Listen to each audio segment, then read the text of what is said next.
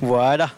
Eh bien, on se retrouve à nouveau pour un deuxième petit live avec Renaud Dumont et Valentin Taleb. Bonjour vous deux. Bonjour. Bonjour. euh, ouais, euh, donc, on se retrouve aujourd'hui au deuxième. C'est pas grave. Euh, on se retrouve bah, pour le deuxième live de, à, à l'événement clôture de la Power Branch. Et donc, bah, on espère euh, bah, quand même que vous êtes nombreux. On sait bien qu'il n'y a pas beaucoup de monde euh, connecté, mais c'est pas grave. Ah, on va. Est-ce que, est-ce que on les voit tous les deux? Super, nickel. C'est pas grave, c'est pas grave. Moi, je suis la voix off. Euh, donc, ben, je vais vous laisser vous présenter tous les deux. Donc, on va commencer par Valentin, vu que tu as le micro. Mais du coup, je m'appelle Valentin Taleb, je suis développeur d'applications mobiles depuis maintenant un peu plus de 10 ans. Euh, donc je développe des applications sur Android, sur iPhone, de manière générale plutôt des, euh, applications orientées grand public, euh, mais aussi parfois des applications plutôt professionnelles. Aussi bien des projets personnels que des projets pour d'autres boîtes pour, des clients. Ok. Et donc Renaud Dumont, je suis développeur aussi avec un background plutôt euh, .NET à la base, mais qui s'est un peu élargi. Et euh, je suis gérant d'une boîte euh, de développement euh, avec six employés maintenant, dans laquelle on fait du développement de produits pour des entrepreneurs et des startups. Donc voilà, on, aide les autres à créer leurs propres projets sur mesure. Ok. Et bien justement, je, vais rebondir justement sur ce que tu as dit, Renaud. Donc, tu as fondé ta boîte.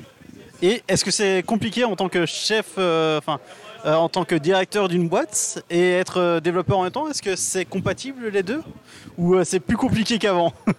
Ah, euh, ben, je, je code beaucoup moins qu'avant, euh, Mhm. c'est clair. Euh, en fait, à la base, quand j'ai euh, quand j'ai créé ma société, c'était clairement pour euh, coder. J'avais envie de j'avais envie de développer. euh, je voulais euh, développer sur des projets euh, sur, les long- sur le long terme, donc euh, commencer des projets et puis pouvoir les terminer, aller plus loin et voilà. Et en fait, euh, bah, assez vite, je me suis rendu compte que c'était pas possible de créer des projets euh, de grande envergure tout seul. Et du coup, j'ai engagé des gens. Et euh, effectivement, bah, j'ai engagé deux personnes assez rapidement. On est passé à trois, quatre. Maintenant, il y a six personnes dans la boîte. Pas six développeurs, en fait, mais on est six personnes dans la boîte. Et, et c'est clair que maintenant, je fais un petit peu de développement, mais aussi beaucoup de euh, communication avec les clients, suivi de projet. Et, euh. Ouais, c'est ça. Ok, ouais. Donc, euh, et, et justement, est-ce que le côté plus chef d'entreprise te plaît beaucoup Ou alors c'est justement quelque chose que tu as envie un petit peu de diminuer et peut-être repartir un petit peu plus sur le développement ces derniers temps? J'aime beaucoup développer, euh, donc j'aime- j'aimerais bien pouvoir passer plus de temps à développer. Euh, mais du coup, pour ça, en fait, il faudrait que j'arrive à, il faudrait que j'engage au final une personne à qui je vais déléguer la partie gestion de projet, euh, recherche de clients, peut-être, pour Ouais. moi pouvoir me consacrer plus au développement. Mais pour le moment, je suis obligé d'avoir un petit peu cette casquette-là parce ouais. que c'est pas, euh, enfin, c'est pas ce que je demande aux développeurs. Les développeurs, je leur Oui, demande oui, de bosser logique. sur le code, donc forcément, c'est à moi de faire cette partie-là. Euh, euh. Oui, idéalement, j'aimerais bien euh, pouvoir continuer à développer euh, encore Ok. un moment. Ouais. Ok, bon, on va peut-être passer un petit peu à toi, Valentin. euh, Et justement, tu disais au départ, tu faisais pas mal d'applications publiques euh, pour le moment, enfin, depuis, depuis le début. Euh, justement, moi j'ai vu Amico il y a pas longtemps euh, qui est sorti. Euh, tu peux nous en parler un petit peu peut-être? Alors, Amico, c'est un petit peu l'équivalent de Strava, que tout le monde connaît, euh, mais pour les gens qui ont des animaux de compagnie, euh, qui aiment promener leurs chiens et qui voudraient avoir des statistiques sur euh, les promenades qu'ils font avec, euh, avec leurs chiens. Et donc, c'est sur cette idée-là que, que j'ai démarré Amico. Et donc, cette idée de base, qui était, qui était très, très simple, a évolué récemment. Et donc, je travaille actuellement mais avec Flora qui, qui travaille chez Sparkle avec Renault euh, sur le- la deuxième version de, de Amico et qui va proposer aux gens de, euh, euh, comment dire, de s'inscrire à des challenges mensuels et par- qui serait par exemple parcourir 50 km avec votre chien pendant le mois d'août. Et pendant ce challenge-là, on va essayer de récolter des fonds qui iront ensuite à des ASBL qui soutiendront des- la cause animale. Ah ouais, donc hyper intéressant comme, comme, pro- comme euh, deuxième version euh, sur Amico. Ça, ça a l'air d'être euh, d'être vachement intéressant. Euh, mais justement, donc, est-ce que. Donc, tu, disais que tu avais fait plusieurs applications grand public. Est-ce qu'elles sont encore toutes disponibles? Il y en a qui se sont arrêtées ou il y en a qui ont explosé ou il y en a qui ont, qui ont fait un flop Justement, on parle peut-être nous un petit peu de tout ça Alors, dans un premier temps. Il y, a eu vraiment de tout. pendant une, une, grande partie de ma vie professionnelle, j'ai travaillé chez MyShopee. Euh, qui est une application grand public qui permet à, euh, à tous les membres d'une famille de euh, participer à la vie de shopping, je vais dire, donc d'organiser sa liste de courses, trouver des promotions, ce genre de choses. et donc cette application-là, moi j'y participe plus, mais je sais qu'elle a, encore, qu'elle a encore beaucoup de succès. J'ai beaucoup d'applications qui ont démarré et qui finalement n'ont jamais vraiment abouti. J'en ai d'autres qui, euh, qui ont bien démarré et puis simplement qui au fil du temps euh, se sont un, peu, euh, un petit peu éteintes. Donc il y a vraiment de tout. Et de manière générale, si, si, on veut que ça marche, il faut, il faut y mettre de l'énergie régulièrement. Et une application qui n'est pas maintenue et pour laquelle on ne fait pas régulièrement de la promotion, ça ne dure pas dans le temps, sauf si on a, sauf si on a de la chance. Ouais, c'est ça. voilà.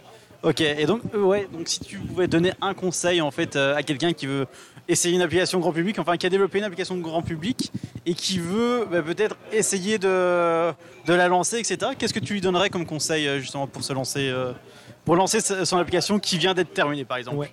Alors, hum, l'erreur que beaucoup de développeurs font et que j'ai fait de très nombreuses fois, c'est de sous-estimer tout ce qu'il y a au-delà du développement. Et donc, en tant que développeur, euh, on sait développer des applications. On a toutes les bonnes, euh, euh, comment dire, on, voilà, on, sait comment bien les faire. On, sait ce qui représente la qualité dans une application.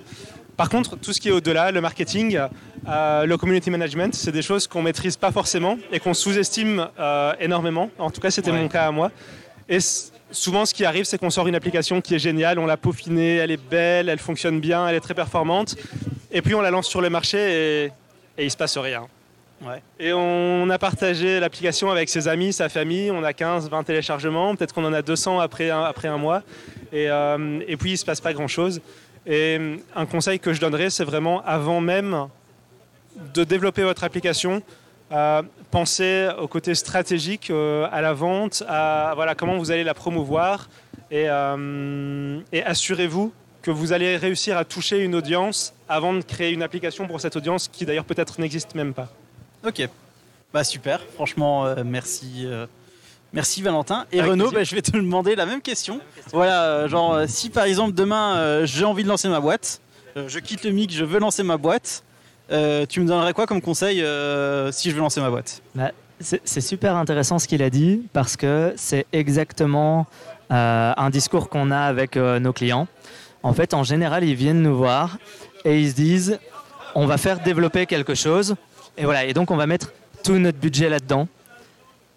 Et, nous, en fait, on se demande comment vous allez euh, mesurer euh, le succès de votre application. En fait, euh, est-ce que, enfin, c'est l'utilisation de l'application, voilà, parce qu'en fait, cette partie-là, ça ne dépend pas que de nous. Je veux dire, on peut développer quelque chose, mais ce qui est important, c'est qu'est-ce qu'on va en faire après. Et donc maintenant, nous, en fait, on essaye de proposer euh, un service qui est plus que simplement développer une application. En fait, d'ailleurs, un client qui vient nous dire je veux juste développer un truc et après vous inquiétez pas, euh, on va voir, je me charge moi d'en parler parce que voilà.